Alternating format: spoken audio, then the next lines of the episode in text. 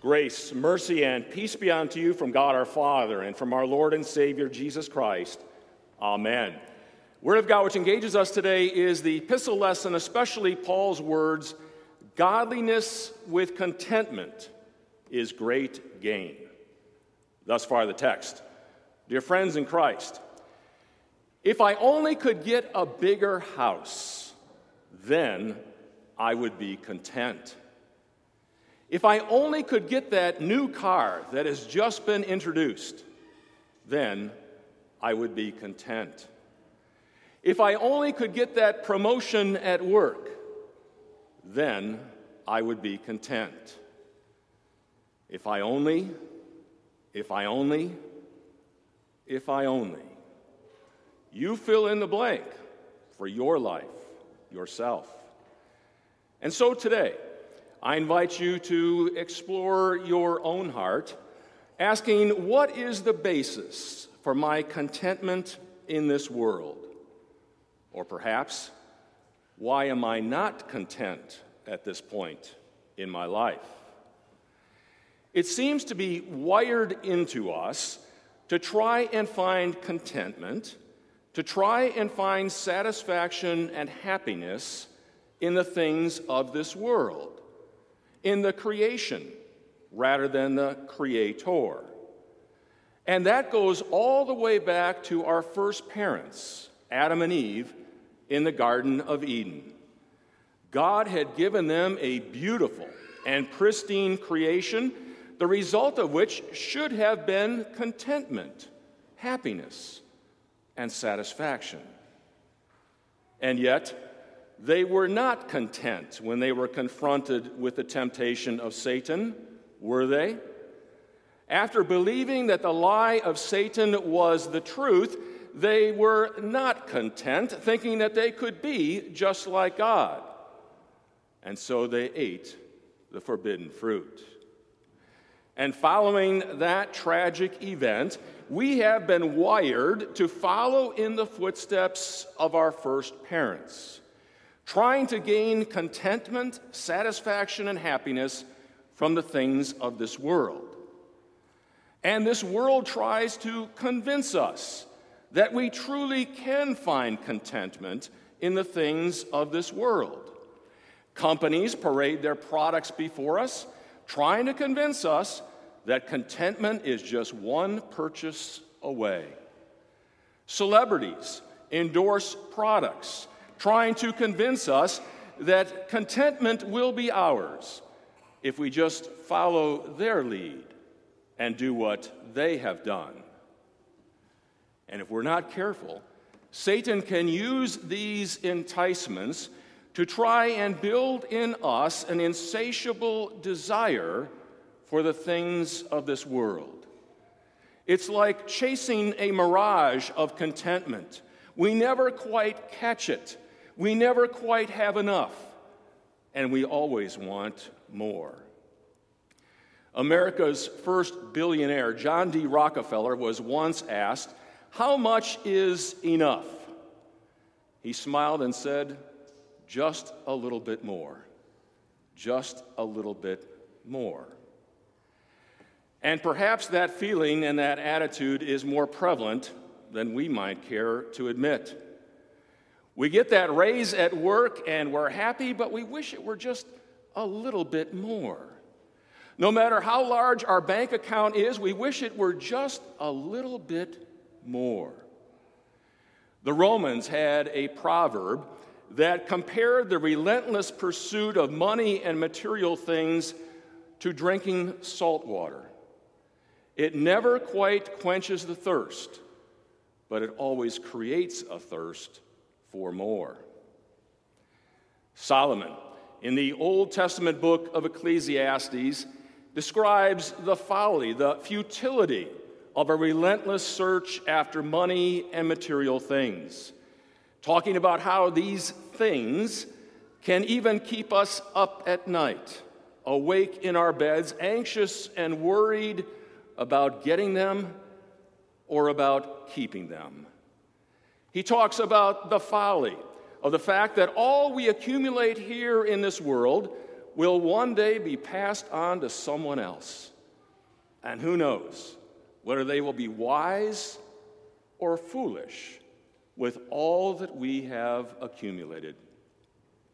Yes, it is futile to try and find contentment in the relentless pursuit of money and material things.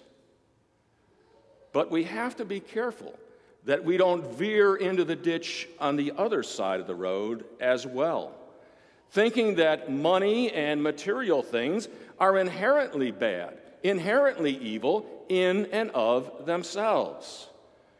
Paul speaks a lot about money in our epistle lesson for today. And he states the verse that is probably the most misquoted verse in all of Scripture. Notice Paul does not say that money is the root of all evil, the way it is often misquoted. Instead, he says the love of money is a root of all kinds of evil.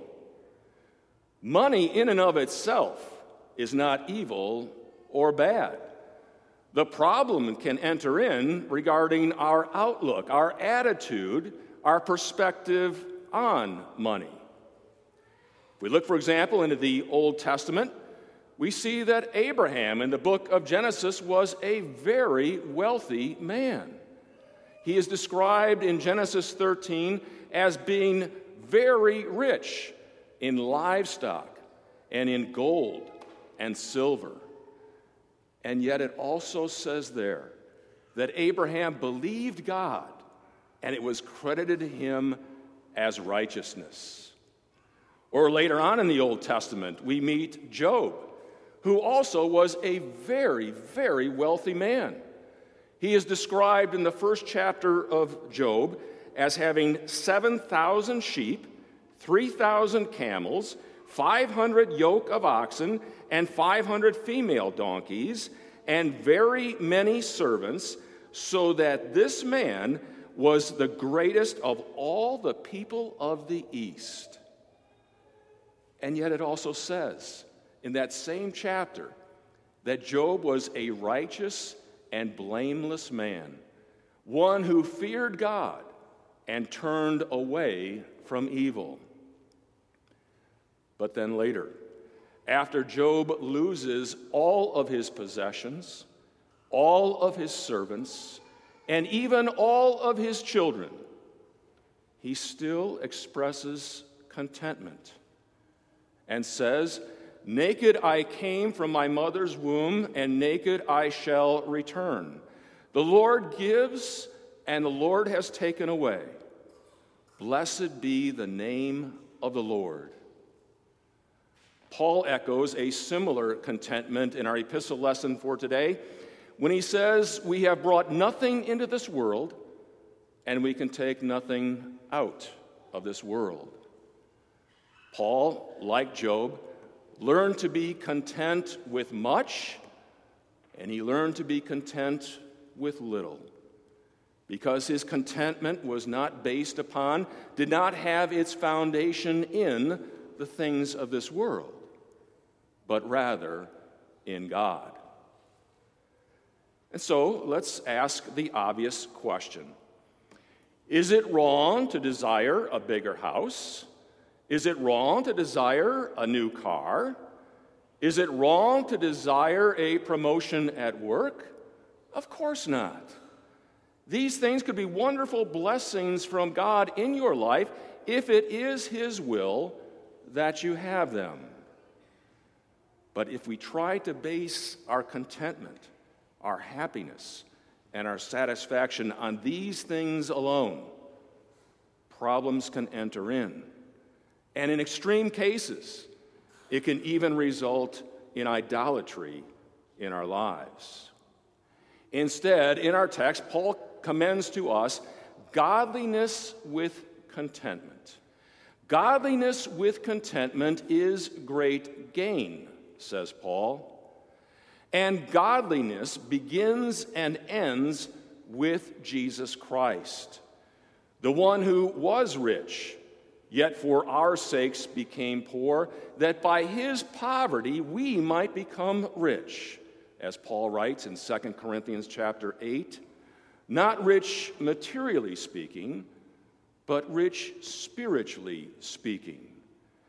For God, through Jesus Christ, has given you what no amount of money could ever buy namely, the forgiveness of all your sin, reconciliation with God once again, and everlasting life in His presence. These things are your possession right here and now, given to you as a gift from God, and no one can take them from you. Thanks be to God that He was not content, that He was not satisfied until He brought about our redemption and reconciliation with Him.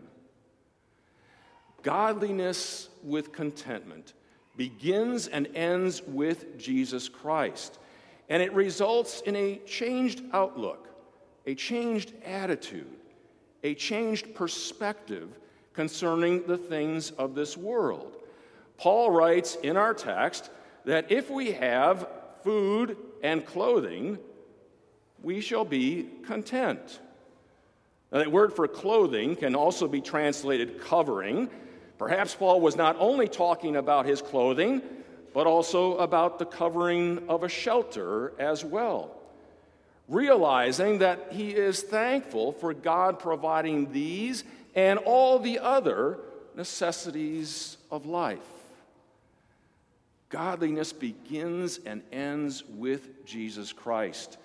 And it results in a life that is lived, a life that is pleasing in the sight of God a life dedicated to thanksgiving to God for all that He has done for us, a life that turns us away from focusing on ourselves and turns us toward our neighbor and his or her needs, realizing that God works through us in order to help and sustain his creation.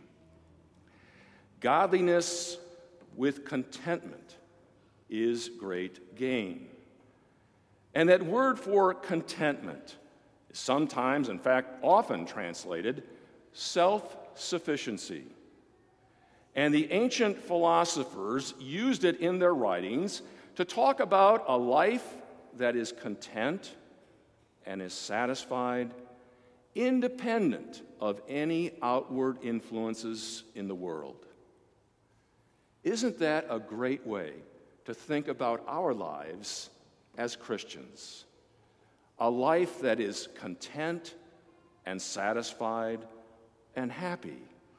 Not the result of feelings that we have conjured up in ourselves, but content and satisfied and happy in and through Jesus Christ, independent of any other outside influences, including money and material things. For regardless of your outward circumstances, God has made all of us incredibly wealthy in and through Jesus Christ. Yes, Paul, it's true. Godliness with contentment is great gain. Amen. And now may the peace of God that passes all understanding guard your hearts and your minds in this one true faith unto life everlasting. Amen.